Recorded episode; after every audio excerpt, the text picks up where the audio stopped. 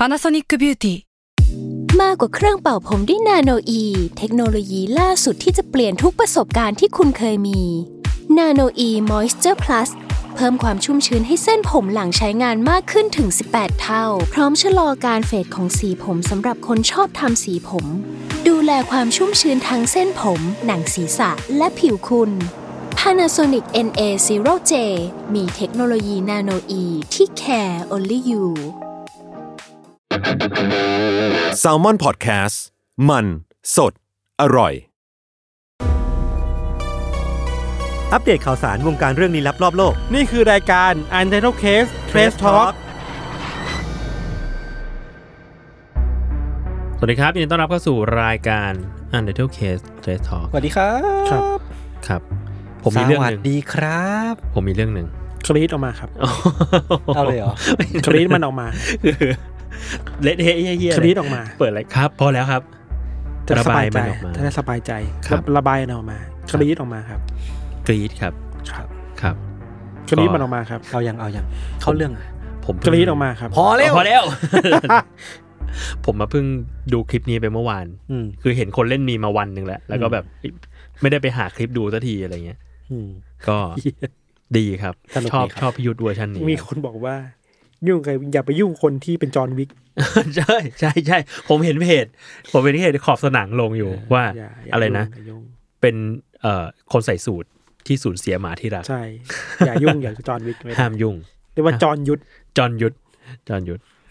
ยุ่งกับคนที่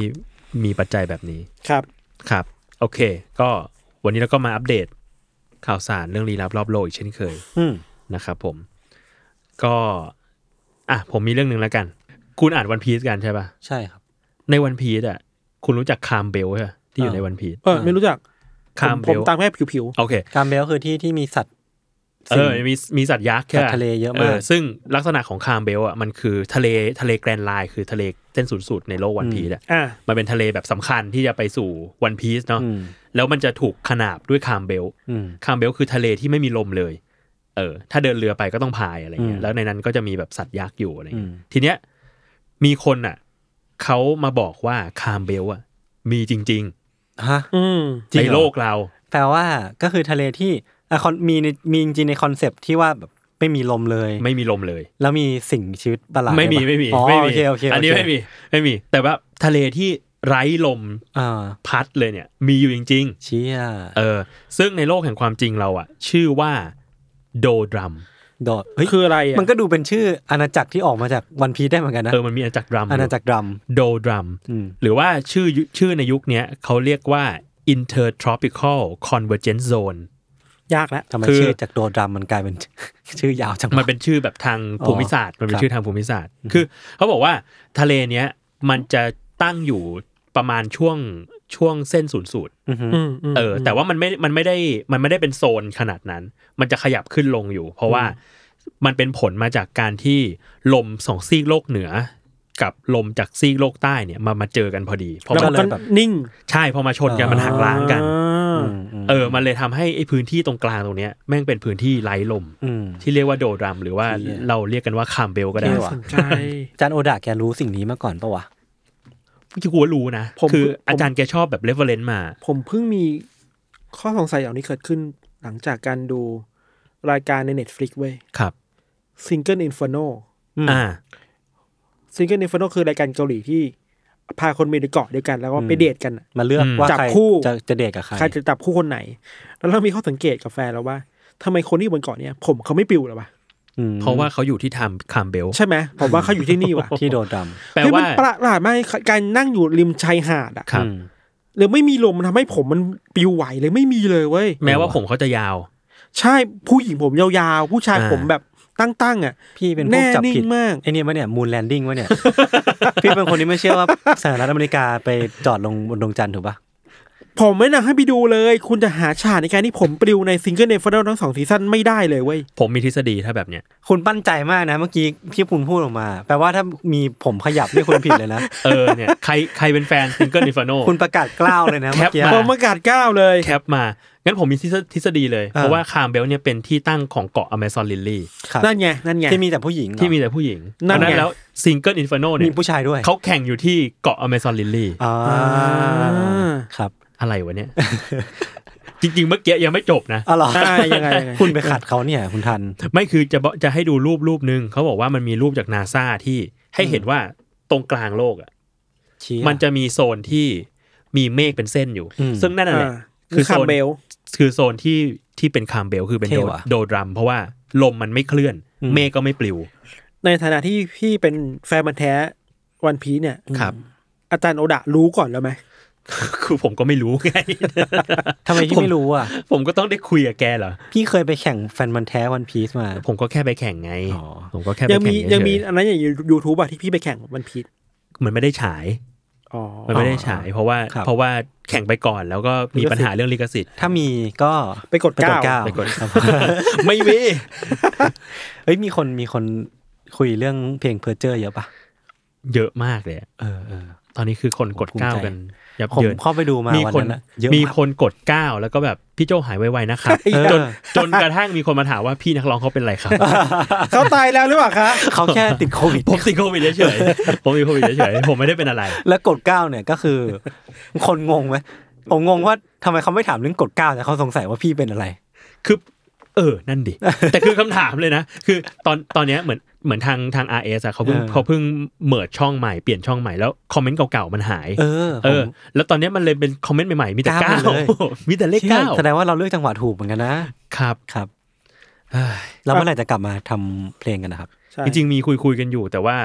ตอนนี้มีลูกกันไป3คนแล้ว1ในนั้นมีลูกแฝดก็เลยคิดว่าน่าจะสักพักหรือถึงเวลาแล้วพี่ต้องปล่อยโบรุโตะให้ปุนมาร้องเพลงแทนพี่แล้วคนอื่นแบบรุ่น2ไงโบนโตอะไรเงี้ยครับก็ถ้ารุ่นพ่อร้องเพลงเพอร์เจอร์รุ่นลูกจะต้องร้องเพลงหักป่ะแบบผมว่ามันคือคำว่าเพอร์เจอร์ในภาษาวัยรุ่นอ่ะอ่าฮะต้องเรียกว่าอะไรอ่ะเนี่ยไม่รู้ใครรู้กด9เข้ามานะครับใครรู้กด9ผมมีเรื่องนึงคือผมมีเสียงบ่นจากทางบ้านมาเยอะว่าวิทยาผมแบบงอมืองอเท้ามากเลยผมไม่มีเรื่องอะไรเลยเสียงบ่นจากทางบ้านเนี่ยคือใครคือแฟนคุณใช่มั้ยเค้าไม่มีผิดหวังในตัวคุณหรือเปล่าผมว่าไม่ได้แล้วนะผมเลยสัญญาว่าผมจะมีเรื่องก็คือกูว่าแล้วทำไมวันนี้มีเรื่องผมขอบคุณมากครับขอบคุณพี่เอ๋ยครับขอบคุณอันนี้เป็นงานวิจัยนึงในอังกฤษครับอันนี้เรื่องกับส่วนตัวผมประมาณนึงคือว่าผมเคยเล่าเรื่องที่ผมไปเจอไอ้นกนางนวลป่ะซีกอที่แย่งกินไอติมป่ะที่แย่งกินไอติมอ่ะแล้วมันมีงานวิจัยใหม่ออกมาที่อังกฤษที่ทำวิจัยจากมหาวิทยาลัยที่ชื่อว่าไบรตันกำลังมาแรงในที่เก่งเลยนี่ครับผมคือเขาไปวิจัยว่าพฤติกรรมการกินของไอ้นกนางนวลเนี่ยมันถูกอิทธิพลจากอะไรบ้างแล้วไปเจอว่าเฮ้ยไปมาไอ้นกนางนวลพวกเนี้ยมันกินอาหารตามคนเว้ยคือไม่เห็นคนถืออะไรอ่ะมันจะกินตามสิ่งนั้นเขาวิจัยอย่างนี้ว่าเขาทดลองให้คนไปยืนถืออย่างอื่นเช่น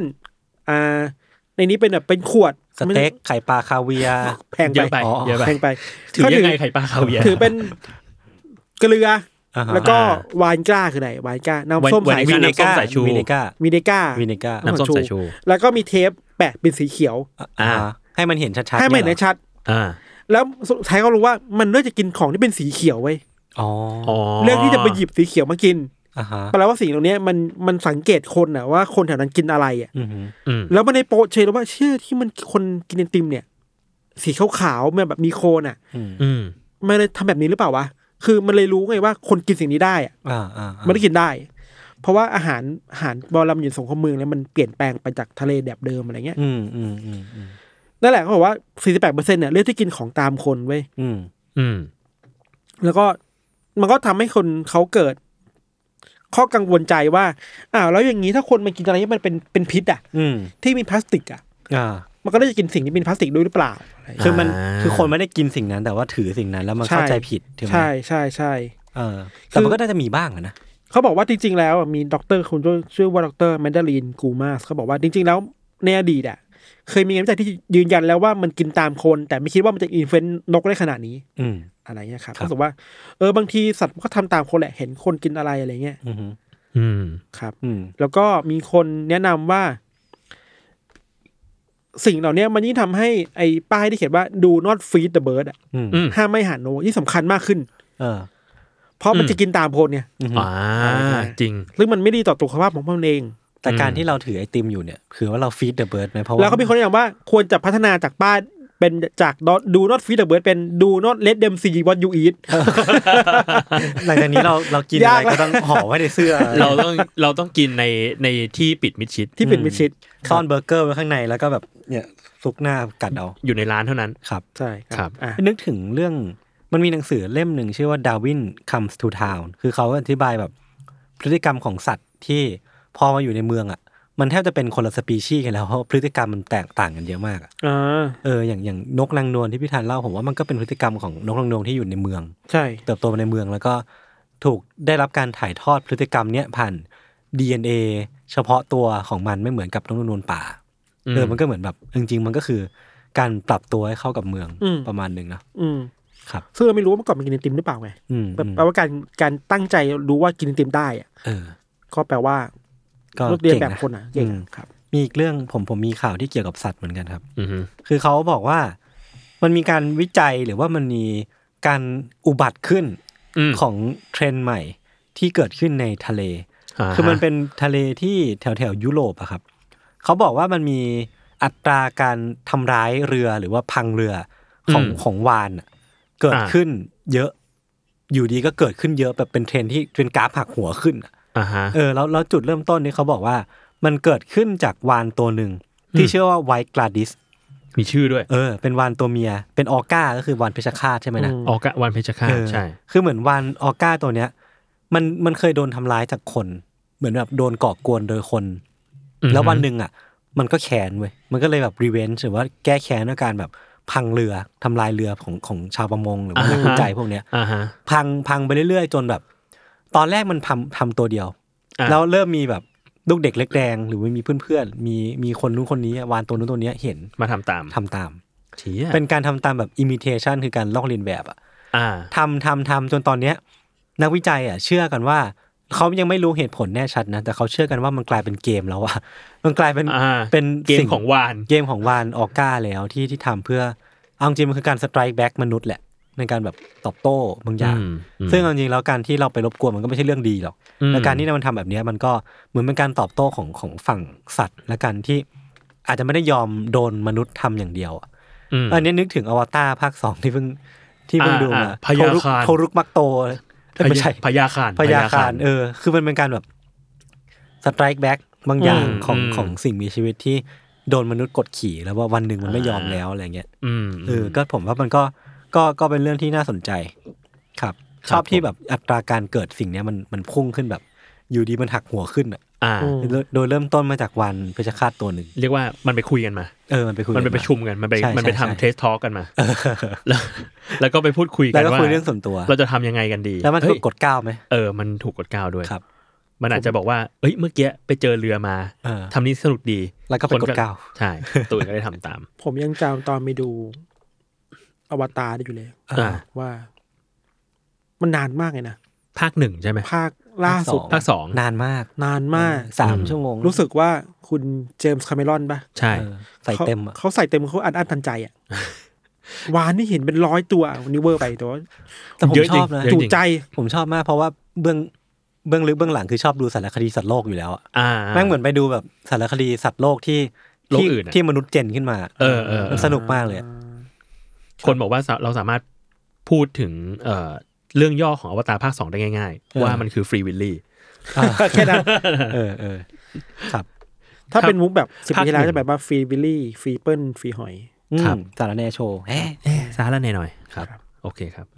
ไหนพูดเรื่องหนังแล้วผมเล่าให้ฟังคร่าวๆว่าผมเพิ่งไปดูเรื่องนึงมารอบสื่อคือ Beau is Afraidโบกลัวโบอย่าไปกลัวอันนี้ชื่อไทยก็คือใช้คำวัยรุ่นไปเลยใช่ใช่ใช่นำแสดงโดยวาคินฟินิกซ์แล้วก็เป็นหนังของอาริอัสเตอร์เฮ้ยเอาจริงๆแม่งเอนจอยมากว่ะเอนจอยจริงแต่หนังมันไม่รู้เรื่องเลยนะคืออย่าไปรู้สึกว่าเราต้องเข้าใจอะไรในหนังมันเป็นหนังเหมือนแบบแอบเสิร์ดอะA24อีกแล้วนี่ใช่ไหมใช่ใช่ใช่ใช่ใช่คือหนังก่อนหน้านี้ของอาริอัสเตอร์ผมไม่ได้ดูเพราะว่าผมรู้สึกว่า ไม่อยากดูหนังผี Hereditary เนาะกับมิซอมมาก็หนังลัทธิมีความแบบคนเตือนมาเยอะว่ามันมีแหวะๆนิดหน่อยอะไรเงี้ยก็เลยไม่ดูดีกว่าอะไรเงี้ยแต่เรื่องเนี้ยเขาบอกว่าเป็นหนังตลกร้ายแต่ดีใช่ไหมดีเนี่ยผมดูรีวิวอยู่ก็รีวิวไม่ได้ดีมากแต่ IMDb อ่ะ 7.1 ผมว่าคือหนังมันยาว3ชั่วโมงแต่ว่าข้างในเรื่องอ่ะมันก็มีแบบความแอบเสิร์ตหลายอย่างอ่ะความดูแบบไม่เป็นเหตุเป็นผลไม่มีตรรกะอะไรของมึงวะเนี่ยอะไรเงี้ยมิซอมมาก็เป็นเช่นนั้นอันนี้หนักกว่าอันนี้หนักคือมิซอมมามันยังมีเส้นเรื่องอันนี้เส้นเรื่องมันคือว่าโบเป็นคนขี้กลัวพารานอยด์ต้องพบจิตแพทย์ต้องกินยาอะไรเงี้ยแล้วโบมีแม่อยู่คนหนึ่งแล้วโบต้องไปหาแม่เรื่องย่อมีแค่นี้แค่นั้นเลยแต่ว่าไอ้ระหว่างทางการเดินทางไปหาแม่มันดูมันต้องแบบพบกับอุปสรรคความกลัวอะไรหลายๆอย่างที่มันดูเหนือโลกนี้ไปแล้วอ่ะเป็นงานทดลองนะผมว่ามันดูเป็นงานทดลองเลยนะก็ทดลองประมาณเพราะว่าคอนเซ็ปต์มันไม่มีอะไรอ่ะคอนเซ็ปต์มันคือการทดลองกับการ explore บทว่ามันไปสุดแค่ไหนอะไรอย่างงี้ป่ะมันสุดจริงมันสุดมากๆแนะนำให้ไปดูได้ครับครับผมดีครับครับผมมีเรื่องครับเชิญครับเป็นเรื่องที่อันนี้เอามาจากเพจ Histofun Deluxeจริงเพจเนี้ยแนะนำมากๆเพราะว่าเขาทำคอนเทนต์สนุกมากเขาอยู่ในกลุ่มเราด้วยผมชอบผมชอบเข้าไปอ่านเขาคือเขามาแชร์อยู่ในเขารีแคปแบบเขาหยิบคอนเทนต์มาสนุกอ่ะอันนี้เป็นเรื่องที่เขาบอกว่ามันมีการค้นพบบางอย่างเกิดขึ้นที่พิพิธภัณฑ์ British Museum ที่อังกฤษครับเขาไปค้นพบจริงๆมันมีอยู่นานแล้วมั้งแต่เหมือนเพิ่งจะเจอว่าสิ่งเนี้ยมันมีเพื่ออะไรหรือว่าภาพเนี้ยมันคือความหมายมันคืออะไรกันแน่เนาะคือเป็นภาพที่เหมือนเป็นภาพแกะสลักที่อยู่บนแผ่นจารึกดินเหนียวของชาวบาบิโลนที่อายุกว่า 3,500 ปีมันเป็นภาพประมาณเนี้ยคือถ้าให้อธิบายคือมันเหมือนเป็นภาพด้านข้างเหมือนลิควิดไม่จริงภาพอันนี้เขาวาดใช่โอเคเขาวาดทับไปเพื่อให้เห็นชัดขึ้นโอเคเหมือนลิควิดแบบมือบอลน่ะเขียนโต๊ะภาพมันคือเหมือนมีผู้หญิงคนนึงเดินนำร่างของผู้ชายคนที่ถูกมัดมือด้วยเชือก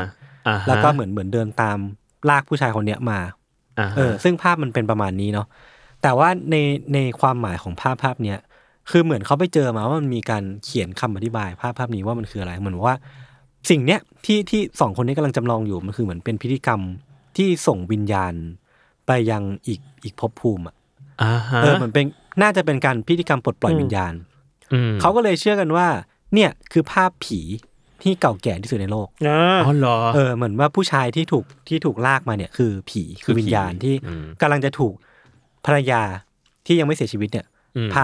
พาวิญญาณของเขาเนี่ยไปส่งอีกที่หนึ่งก็เป็นเรื่องราวประมาณนี้แล้วที่มันน่ากลัวคือในท้ายของบทที่มันน่าจะเป็นเรื่องพิธีกรรมเนี่ยเขาเขียนเอาไว้ว่าอย่ามองหันหลังกลับไปคือแบบก็ดูมีความหลอนๆประมาณนึงคือเหมือนพอทำพิธีเสร็จแล้วอ่ะไม่แน่ใจว่าคำนี้บอกใครบอกผู้หญิงที่มาส่งวิญญาณหรือเปล่าว่าอย่ามองหันหลังกลับไปนะให้มูฟออนต่อไปนะหรือว่าบอกตัววิญญาณเองว่าไม่ให้มองหันกลับมาบนโลกแห่งมนุษย์แล้วอะไรอย่างเงี้ยก็น่าสนใจดีแต่เขาเหมือนจริงอ่ะเขาเพิ่งมาค้นพบเพราะว่ามันเหมือนมีนักวิจัยคนหนึ่งที่เขากำลังจะทำวิจัยเรื่องนี้แหละหรือว่าเขียนหนังสือเรื่องนี้ก็เลยเพิ่งมาเจอหลักฐานนี้ครับก็ลองไปอ่านต่อกันได้มันมีที่มาจากเนี่ยมีเป็นเว็บไซต์ชื่อ Life Science หรือว่าที่มันพูดเรื่องแบบสกู๊ปทำนองนี้บ่อยๆก็ลองไปอ่านต่อกันได้ครับผมเหมือนเห็นแบบเรื่องบันทึกโบราณสนุกๆอันเนี้ยอยู่หลายอันแล้วเหมือนกันมันมีอันนึงที่เหมือนจดหมายลางานไปหมักเบียร์สักอย่างใช่ๆๆอันนั้นก็เป็นที่มาที่คนก็ฮิตอยู่เหมือนกันนะใช่ๆแชร์กันเยอะอยู่อ๋อจากเพจที่โซฟันเดลุคซี่เหมือนกันผมขอลาไปหมักเบียร์ครับคืออันนี้ที่อีโบราณเหมือนไปเจอจดหมายว่าเขียนขอลางานไปหมักเบียร์เมื่อระยะเวลาประมาณ 3,200 ปีที่แล้วโคตรดีอันนี้ให้น่าให้ซัมมอนแลบไปทำคอนเทนต์ต่อจริงกับอีกอันนึงอันนี้นึกขึ้นมาได้ก็เลยเซิร์ชเร็วๆมาว่ามันมีคนเจอหลักฐานเป็นอักษรคูนิฟอร์มอันนี้ของชาวซูเมเรียนเมโสโปเตเมียซึ่งเป็นแท่งดินเหนียวอะที่อายุประมาณ 3,000 กว่าปีที่มันแกะสลักขึ้นอะ เพื่อด่าลูกค้าที่มันเขาเบี้ยวทองแดงอ่ะน่าจะเคยเป็นพิยุทธยุคนั้นเป็นพิยุทธยุคนั้นใช่แล้วแบบคนก็บอกคนไปอ่านก็รู้สึกว่าโหนี่การที่เราด่าใครสักคนหนึ่งนี่มันอยู่มา 3,000 ปีเลยแล้วการด่าเป็นวัฒนธรรมที่มีมาแต่โบราณใช่ก็เป็นแบบจดหมายด่าที่เดือดมากประมาณนั้นครับครับครับผมมีอันนึงเคยเล่นหน่อยแต่คิดว่าน่าคุยมีคนชวนคุยเรื่องไอ้ทฤษฎีสมคบคิดในการเมืองไทยตอนนี้ตั้งแต่ก้าวไกลได้ชนะเลือกตั้งเนี่ยมันก็มีคนบอกว่าคุณทิมเนี่ยเป็นอิลูมินาติเพราะว่าสัญลักษณ์ไม่เขาไม่ใช่อิลูมินาติเขาเป็นฮอกวอตส์เขาเป็นฮอกวอตส์เป็นทุกอย่างรู้สึกว่าเราคุยขำๆมันก็ขำๆแหละแต่ว่าถามว่ามีคนเชื่อไหมไม่มีคนเชื่อนะแล้วอันตรายอ่ะเพราะว่ามันก็มีม็อบอ่ะแล้วก็มีผู้ใหญ่ที่เชื่อนี้จริงๆใน Facebook อ่ะเชื่อกันอย่างจริงจังว่าเลือกตั้งชนะแล้วเดี๋ยวจะมีฐานทัพอเมริกามาตั้งหรือว่าไทยจะกลายเป็นยูเครนอะไรเงี้ยเราพยายามฝึกความอดทนในการนั่งฟังมาหลายวันแล้วเขาเชื่อกันจริงๆว่าคือแบบมันมีการเผยแพร่ในทีวีบางช่องสื่อบางสื่อพูดกันเลยว่าเนี่ยมาถึงปุ๊บนะ CIA มันดัดแปลงข้อมูลเลือกตั้งไทยยังไงบ้างพูดอย่างนั้นเลยเหรออย่างนั้นเลยแล้วก็ทำให้ไทยเป็นยูเครนทำให้ไทยเป็นศัตรูกับจีนแล้วก็คิดว่าทำไมมันถึงเป็นอย่างนี้แล้วคนเชื่อว่าอ๋อเพราะคนรู้สึกไม่มั่นใจตัวเองตอนนั้นเว้ยเพราะเพิ่งแพ้เลือกตั้งมาสำหรับคนแบบคอนเซอร์วทีฟอะกำลังสั่นไหวอะกำลังบอบบางอะแล้วเวลามันมีอะไรบางอย่างที่มันมาอธิบายความบอบบางทำให้เขาลืมความบอบบางกันได้ก็เลยเชื่อได้ง่ายเว้ยหรือว่ามาเพื่อแบบทำให้การแพ้ของเขามันดูมีใช่มันดูไม่ใช่เขาไม่ใช่แพ้อะไม่แพ้เขาเป็นคนที่เลือกถูกแล้วไอ้พวกแม่งมันอาจจะ make sense ขึ้นสำหรับในจิตใจของเขาเองแปลว่าจริงๆแล้วไม่ได้แพ้แค่แพ้เพราะแบบถูกโกง1 2 3ถูกอเมริกามาแทรกแซง1 3อะไรอย่างเงี้ยซึ่งก็น่ากลัวนะเว้ยอะอย่างรายการเรามันก็พูดถึงพวก conspiracy เยอะอะซึ่งว่าอะไรอย่างเงี้ยอย่างอเมริกาเราก็เห็นแล้วว่ามันก็กลายเป็นม็อบเรียบบุกสภาได้จริงๆอ่ะที่มีคนเชื่อทรัมป์จริงๆอย่างของอเล็กซ์โจนส์ของอเมริกามันคือไอ้นี่ป่ะที่เป็นเขาชื่ออะไรนะอินโฟวอร์สอเล็กซ์โจนส์เล็กซ์โจนส์ใช่ป่ะอเล็กซ์โจนส์แต่เขามีตัวตั้งตัวตีชัดเจนหรือว่าคนเชื่อในคิวแอนนอนจริงๆซึ่งสำหรับเราสิ่งที่เรากังวลเนี่ยต้องคุยในฐานะนักข่าวคนทำข่าวคือเวลา conspiracy มันอยู่ในสังคมที่มันแตกแยกกันอย่างเงี้ยไม่ยอมรับพื้นฐานร่วมกันเนี่ยมันเกิดขึ้นได้ง่ายเว้ยเพราะคนต้องการอะไรมากอบเกี่ยวเอาไว้อะว่าฉันมีความเชื่อแบบนี้ฉันโอเคฉันไม่แพ้นะเรารู้สึกว่าสุดท้ายจริงๆการเห็นต่างกันเป็นเรื่องปกติมากๆในสังคมเนาะแต่ว่าอย่างประเทศที่ระบบมันแข็งแกร่งอ่ะที่ระบบมันแข็งแรงอ่ะสุดท้ายไม่ว่าจะยังไงคุณจะเห็นต่างกันคุณจะยังไงแต่ว่าระบบมันบอกว่าถ้ามีเสียงข้างมากเท่านี้เลือกตั้งเท่านี้คุณก็จะได้จัดตั้งรัฐบาลสิ่งนั้นมันก็เชิญระบบมันก็คุณจะเชื่อยังไงก็แล้วแต่ว่าระบบมันลีดไปสู่ผลลัพธ์แบบเนี้ยเราก็เดินตามนั้นไปใช่เหมือนอย่างตอนเลือกตั้งอเมริกาป่ะที่มีอินซิเดนต์ที่มีเหตุการณ์เกิดขึ้นว่าแบบบุกรัฐสภานั่นนี่อะไรเงี้ยสุดท้ายคนเหล่านี้ก็ถูกจับไงก็ถูกจับดำเนินคดีอะไรตามความวุ่นวายที่ก่อขึ้นเราก็เลยรู้สึกว่ามันก็น่าจับตามองแต่แค่รู้สึกว่าความขัดแย้งเป็นเรื่องปกติมากๆใช่แล้วเราเองควรจะคุ้นชินกับการที่เราคิดไม่เหมือนกันและเป็นตัวของตัวเองได้วันนี้เราแพ้ได้พี่นุ่นก็ชนะได้ประชาธิปไตยมันเป็นแบบนี้ใช่ใช่ไม่ถูกใจเฮ้ยเราจะทำยังไงถ้าสมมติว่าบ้านเมืองมันไม่ดีอ้าว4ปีหน้าเลือกใหม่ไงใช่ก็ลองดูให้โอกาสคนที่ไม่เคยก็ได้ครับผมมีอีกข่าวหนึ่งคุณจะไปต่อไหมไม่ผมแค่จะพูดว่าแบบเรื่องการแทรกแซงของอเมริกาจริงไปอ่านไอ้ขุนศึกศักดินาพญาอินทรีสนุกก็ได้แต่มันจะคนละทางกันเลยนะอันนี้คนละทางเลยนะอันนี้คนละทางครับเหมือนคนบางคนยังติดอยู่ในโลกสงครามเย็นอ่ะแทรกแซงอะไรเงี้ยจริง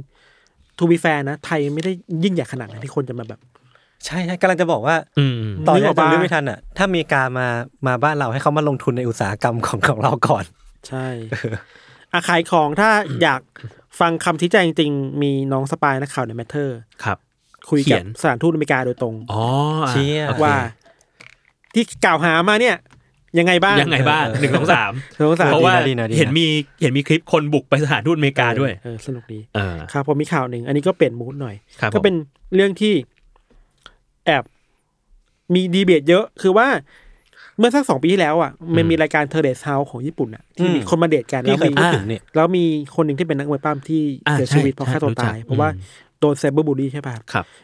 ก็จบไปแล้วแต่ว่าช่วงเนี้ยมันมีอนิเมะนึงคือโอชิโนโกะพี่โจโยน่าจะได้ดูเราดูไม่เคยดูแค่ตอนเดียวผมรู้พล็อตแล้วพล็อตอารมณ์แบบไอดอลถูกไซเบอร์บูลลี่ซัมติง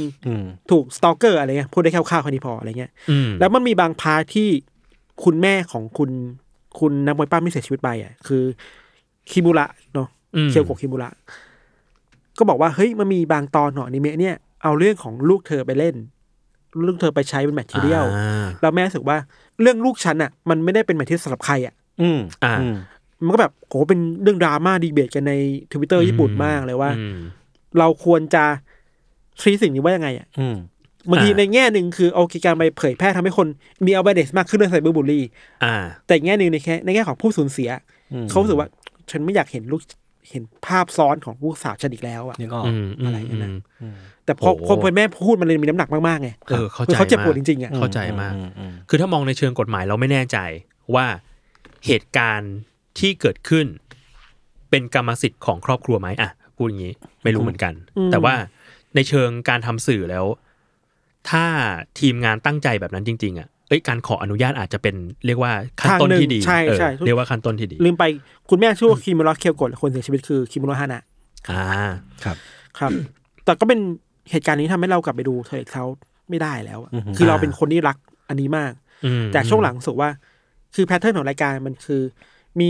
คนมาอยู่ในบ้านเดียวกันแล้วก็มีคอมเมนเตอร์ซีซั่นก่อนๆมันเบาเว้ยช่วงหลังไม่หนักมือมากพวกคอมเมนเตอร์แบบด่ารุ่นด่านี่อะไรอย่างเงี้ยนั่นแหละครับรู้สึกว่ามันก็เป็นดีเบตนะเราเองก็ไม่มีข้อสรุปเหมือนกันว่าทำได้ไม่ได้เว้ยแต่รู้สึกว่าในแง่นึงอ่ะจิตใจของคนที่เป็นครอบครัวของผู้เสียชีวิตอ่ะก็สำคัญที่ต้องแชร์เขาอ่ะครับเข้าใจครับโอเคผมมีอัปเดตอีกอันนึงคือมีข่าวว่า Uncle Roger ถูกแบนในโซเชียลมีเดียในจีนเห็นอยู่อันนี้ข่าวมาบอกว่าตัว Uncle Roger เนี่ยชื่อจริงๆเขาคือนายเจลอึงเป็นคนมาเลแต่ทีเนี้ยเขาก็มามีคาแรคเตอร์เรียกว่า on screen คาแรคเตอร์แล้วกันก็คือ Uncle Roger ที่ใส่เสื้อโปโลสีส้มก็คือเป็นการเพอร์ฟอร์มของเขาแหละการเพอร์ฟอร์มเขาไม่ได้พูดสำเนียงแบบนั้นจริงๆหรอกจริงๆเขาพูดอังกฤษดีแต่ว่าไอ้ที่มันแบบว่าให้ยา Uncle Roger ให้มันตลกเฉยอันนี้มันคือเพอร์ฟอร์มของเขาแล้วปรากฏว่าช่วงที่ผ่านมาวันที่22พฤษภาคมที่ผ่านมาเนี่ยครับบัญชีในเว่ยป๋อแล้วก็บิลลี่บิลลี่หายไปของ Uncle Roger ของไอ้เจียวอึงเนี่ยซึ่งก็มีโนติสว่าละเมิดต่อกฎหมายและกฎระเบียบซึ่งคนก็เดาว่าคิดว่าน่าจะมีคลิปนึงของ Uncle Roger ที่เขาไปล้อรัฐบาลจีนเหมือนเขาจริงผมทันดูอยู่แต่ว่าดูใน YouTube ก็จะมาพูดถึงเนี่ยแหละเอ้ยทรงพระเจริญท่านสีจิ้งผิงอะไรเงี้ยหวังว่าโซเชียลเครดิตของผมจะเพิ่มนะครับครับ because I press presidency อะไรเงี้ยก็ดูเป็นเบานะไม่แรงดูเบานะไม่ได้แรงอะไรแต่ว่าเราไม่แน่ใจความแบบเปราะบางของโซเชียลในจีนว่าแบบเขาอาจจะไม่อยากให้มีการนี้หรือเปล่าพูดถึงประเด็นนี้หรือว่าล้อเลียนผู้นำแบบนี้ในโซเชียลของเขาเองไม่รู้เหมือนกันแต่ว่านั่นแหละก็คิดว่าน่าจะโดนแบนด้วยเหตุผลนี้ครับแต่ว่าเหมือนเขากำลังจะมาทัวร์ไทยป่ะเห็นข่าวอยู่เหมือนกันผมไม่แน่ใจผมไม่ได้ตามขนาดนั้นอยากไปเหมือนกันนะน่าสนใจครับผมผมไปเจอมีมาอันนึงครับอยู่ในเพจ Mainstand ครับครับพี่ทันรู้จักผัดไทยถ้ามีชื่อร้านผัดไทย DKR พี่เก็ทป่าวว่ามันคือร้านผัดไทยอะไรผัดไทยอะไรอ่ะอ๋อผัดไทยประตูผีผัดไทยประตูผีเย้คือผมไม่ได้ดูบอลนะแต่ว่าช่วงนี้ก็ยังไม่ได้ดูบอลจริงแต่พอเห็นมุกนี้มันก็ตลกดีเหมือนกันนะอะไรประตูผีก็ไม่ผีเราแวลูของสิ่งนี้คืออะไรไม่มีอะไรคือผมแค่ไปเจอมาแล้วก็มันก็ไม่รู้เหมือนกันมันก็ตลกดีอ่ะคือมันเป็นแค่อ๋อไม่มีป้ายเลยเหรอผมไม่รู้มีจริงหรือเปล่าไม่มีเราเพิ่งไปประตูผีมาไม่เคยเห็นเลยหรือว่า DKR เป็นที่อื่นแต่ว่าอยากจะแบบอยากจะรีเฟอร์ถึงประตูผีว่าหรือมันตัดต่อว่ะครับครับผมผมมีเรื่องสุดท้ายแล้วกันผมไปเจอทวีตนึงของพี่เอ็ม พี่เอ็มคาโจชิครับแกมาวิเคราะห์เป็นทฤษฎีว่าในช่วงเลือกตั้งที่ผ่านมามันมีพรรคการเมืองอยู่6พรรคที่เหมือนไม่ได้เป็นที่รู้จักขนาดนั้นแต่ว่าได้คะแนนจนได้สสปาร์ตี้ลิสต์เข้าสภาพรรคละ1ที่ก็คือถือว่าเยอะประมาณนึงก็เป็นแสนนะทีเนี้ยก็เลยมาวิเคราะห์กันปรากฏว่าพรรคเนี้ยคือแกก็วิเคราะห์ให้ฟังว่าถ้าดูจากสิ่งที่ข้อมูลที่มันเกิดขึ้นอ่ะคือสสบัญชีรายชื่อเนี่ยพรรคเหล่านี้ไม่ได้เลยสสปาร์ตี้ลิสต์เนี่ยได้ทั้ง1ที่นั่งกันหมดและปริมาณของคนที่การเลือกหมายถึงสสเขตไม่ได้เลยถูกป่ะสสเขตไม่ได้เลยสสปาร์ตี้ลิสต์เนี่ยได้1ที่นั่งทีเนี้ยสิ่งที่มันเกิดขึ้นจากการสังเกตอ่ะคือสสเขตเนี่ยจำนวนคนเลือกอ่ะน้อยมากหลักหมื่นส่วนสสปาร์ตี้ลิสต์เนี่ยคนเลือกแบบโหเป็นแสนก็เลยได้ซึ่งปกติแล้วมันไม่ควรที่จะห่างกันเยอะขนาดนี้เหลื่อมล้ำไปหน่อยเหลื่อมล้ำไปหน่อยเพราะอย่างน้อยแบบถ้าคนรู้จักก็น่าจะเลือกทั้งคนทั้งพรรคอะไรก็ว่าไปเนาะทั้งเขตทั้งพรรคปรากฏว่าเขาก็เลยมาวิเคราะห์ต่อพี่เอ็มเนี่ยก็วิเคราะห์ต่อว่าเชื่อมโยงว่าสสเหล่านี้พรรคเหล่านี้น่าจะมีเบอร์พรรคอ่ะตรงกับสสเขตของพรรคใหญ่ในเขตนั้นนึกออกอย่างเช่นแบบมีพรรคนึงที่ปาร์ตี้ลิสต์เบอร์6ซึ่งไปตรงกับสสเขตเบอร์6ของพรรคใหญ่ของพรรค1เพื่อไทยก้าวไกลอะไรก็ว่าไปแล้วมันก็เลยกลายเป็นว่าสสจากพรรคเหล่านี้อันนี้ทฤษฎีนะทฤษฎีหมดเลยคิดว่าอาจจะเกิดจากการผิดเข้าใจผิดเพราะว่าหนึ่งในปัจจัยที่เราเองก็กังวลกันตอนที่เลือกตั้งก็คือว่าใบเลือกตั้งใบกาเลือกตั้งก็ไม่ได้มีบอกคือตัวพรรคก็มีบอกแต่ตัวที่เป็นสสเขตไม่ได้มีบอกว่าเขตเนี้ยเบอร์เนี้ยใครมันก็เลยเป็นไปได้ไหมที่จะทำให้คนกาผิดสับสนกาผิดแล้วก็เลยทำให้พรรคเหล่านี้ที่เราก่อนหน้านี้อาจจะไม่เคยได้ยินชื่อเลยได้ปาร์ตี้ลิสต์แต่มันก็ทำให้ได้สสที่น่าสนใจหลายคนเข้าไปเหมือนกันนะเขามีบางพรรคที่ก็ยอมรับว่าก็ทำงานจริงๆนะใช่ๆผมเพิ่งไปฟังสัมภาษณ์ของคุณกันวีสิบแสนพรรคเป็นธรรมป่ะพรรคเป็นธรรมโหเขาทำงานหนักมากด้านเศรษฐกิจมนุษยชนพูดสนุกมากเอาเรื่องผมว่าเสียงเขาดีน้ำเสียงเขาดีจริงรู้สึกแบบคนนี้แบบเข้าใจสถานการณ์หลายๆอย่างในเชิงแบบมนุษยชนและต่างประเทศเลยครับรู้สึกว่าเนี่ยมันก็ได้คนน่าสนใจหลายคนเข้ามาเหมือนกันอย่างน้อยมันเหมือนได้ตัวตนใหม่ๆเข้ามาแล้วทำให้มันมีการคือผมรู้สึกว่าในแง่ของการคิดงานครีเอทีฟอ่ะสมมติว่ามีหลายหัวสมองเชื่อมโยงกันมันเหมือนแบบประสาทสมองมันเชื่อมโยงกันอยู่แล้วมันดีกว่าอยู่แล้วในแง่ผลลัพธ์ผมเชื่อว่าหลายหัวมันยังไงมันก็ต้องดีกว่าการคิดหัวเดียวถ้ามันมีระบบที่ถูกต้องที่เอื้อกับการเบรนสตอร์มหรือว่าคิดไอเดียใหม่ๆอะไรอย่างเงี้ยแต่ยังไงก็ตามก็ยินดีกับว่าที่สสทุกท่านครับแล้วก็ขอขอบคุณพี่เอ็มคาโจชิด้วยที่วิเคราะห์สิ่งนี้ไว้แล้วก็ทำเป็นทฤษฎีไว้ครับผมครับประมาณนี้หมดแล้วช่วงนี้มีอะไรดูอ่ะช่วงนี้เหรอเฮ้ยผมไม่ได้ดูอะไรเลยผมไปดูไอ้นี่มาแล้ว Ranking of Kingโอ้โหน้ำตาไหลช็อตคุณจบซีซั่น1ยังจบแล้วดู2วันจบเลยโอ้โหแบบไม่ไหวอ่ะคือดีมากอ่ะไม่ได้ร้องไห้นะแต่ว่าน้ำตารื้นอ่ะไม่ไหวพี่ทันดูยังไม่ดูโอซามะแรงกิ้งยังไม่ดูผมโดนกดดันจากสังคมมาหลายคนแหละคือผมอ่ะฟังจากพี่โจมาตั้งแต่ปีที่แล้วแล้วเพิ่งมาดูตั้งตี้ของ The Matter ก็เลยไปดูไอ้เหี้ยแม่งดีมากมันดีจริงคือผมชอบตั้งแต่ Art Direction แล้วคือทำดีมากแล้วก็แบบประทับใจคือ Art Direction สวยมากการขยับอะไรเงี้ยมันมีการตั้งใจกระตุกนิดหน่อยให้มันให้เฟรมเรทมันไม่ได้แบบสมูทขนาดนั้นเพื่อให้ขับอารมณ์ความแบบคลาสสิกความนิทานบางอย่างออกมาอะไรเงี้ยผมคิดว่ามันใส่ใจไม่สมูทขนาดนั้นเท็กซ์เจอร์ขยับได้เล็กๆน้อยๆคือแบบทุกอย่างมันดีเทลมันคือเพื่อขับมูดเอนโทนของซีรีส์นี้ออกมาผมว่าพอมูดมันดูน่ารักดูนิทานอ่ะมันก็เลยคอนทราสต์กับเนื้อเรื่องแล้วมันก็เลยหนักมากมันทำงานอ่ะมันดีคือแบบตอนช่วงประมาณกลางซีซั่นแรกอ่ะกูเลิกเดาแหละ ว่าเนื้อเรื่องจะไปไหนต่อกูเดาไม่ถูกหรอกแต่ผมมาฟังตั้งตี้มาผมเห็นด้วยกับฟ้านะว่าไม่ได้โหดมากคือถ้ามันโหดกว่านี้อันนี้คือโหดแบบปณีประนอมโหดแบบยั้งไว้แต่ก็โหดกว่าลายเส้นไปเยอะอยู่ใช่ๆๆๆครับก็ตอนนี้ตามซีซั่น2อยู่แต่ว่ามันมา weekly ซีซั่น2เขาบอกเป็นไซส์สตอรี่อ่ะมันไม่ใช่เชิงซีซั่น2ขนาดนั้นป่ะมันเขาบอกว่ามันซีซั่น2เลยนะแต่ว่าไม่รู้เหมือนกันไม่รู้ว่าจะทำไปถึงไหนแล้วก็ไม่ได้ตามแบบอ่านมังงะด้วยคือเนื้อเรื่องมันไม่ได้ไปต่อมันย้อนกลับมาเล่าอ่ะตอนนี้เพิ่งดูไป2ตอนเองว่ะซีซั่น2ดูยังมันย้อนกลับมาเล่าผมไปดูในตั้งตี้มาเขาบอกว่าจริงๆแล้วมันควรจะเป็น 1.5 อ๋อเหรอมันเหมือนว่า Netflix ก็ไปตั้งเป็น2แต่จริงๆคือเนื้อเรื่องมันไม่ได้ไปต่อขนาดนั้นโหอะไรอ่ะ Netflix เขาเข้ารายการเราอ๋อเหรอครับขอบคุณครับผมตัดนะเดี๋ยวอดแต่ว่าอัปเดตล่าสุดตอนนี้ Netflix ก็ให้เปลี่ยนนโยบายของการแชร์บ้านแล้วก็กลายเป็นเรื่องไวรัลครับผมยังไม่ได้ศึกษาดูว่าเป็นไงบ้างแต่ว่าทุกคนก็แต่รู้ว่าน่าจะมีผลกระทบกับผมเหมือนกันเพราะว่าผมอ่ะจ่าย account แล้วแฟนผมใช้ด้วย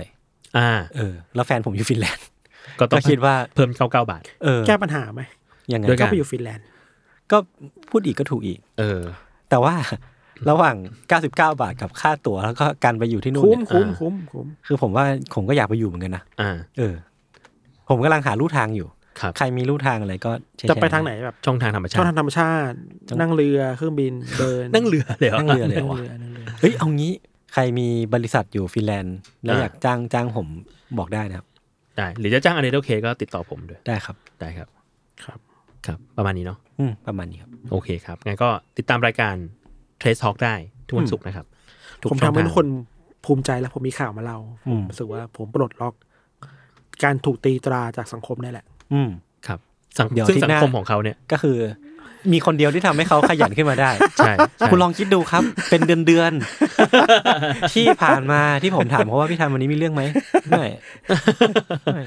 เดี๋ยวก็มีวันนี้เขามาประกาศกล้าวครับผมมีเรื่องผมก็แบบตกใจนะรู้สึกว่าคนเราจะเปลี่ยนไปในข้ามคืนได้เหรอใช่ๆเพราะเขายุ่งไงเขายุ่งมากนะช่วงนี้ใช่เขายุ่งมากก็เลยไม่ได้ expect ใช่ครับเราก็คนพบความจริงแหละว่าคนที่จะสามารถขับเคลื่อนเขาได้ก็มีอยู่ไปกันมั้ยครับคอมเมนต์ไปกันมั้ยกด9เพื่อขอบคุณคุณเอ๋ยใช่ๆกูอยู่ในแฟนผมกูอยู่ในแฟนผมขอบคุณพี่เอ๋ยครับกูยังไม่อยู่แฟนผมขอบคุณสำหรับเรื่องข่าวในสัปดาห์นี้ดีๆโอเคครับเจอกันได้ใหม่สุขหน้าครับสวัสดีครับ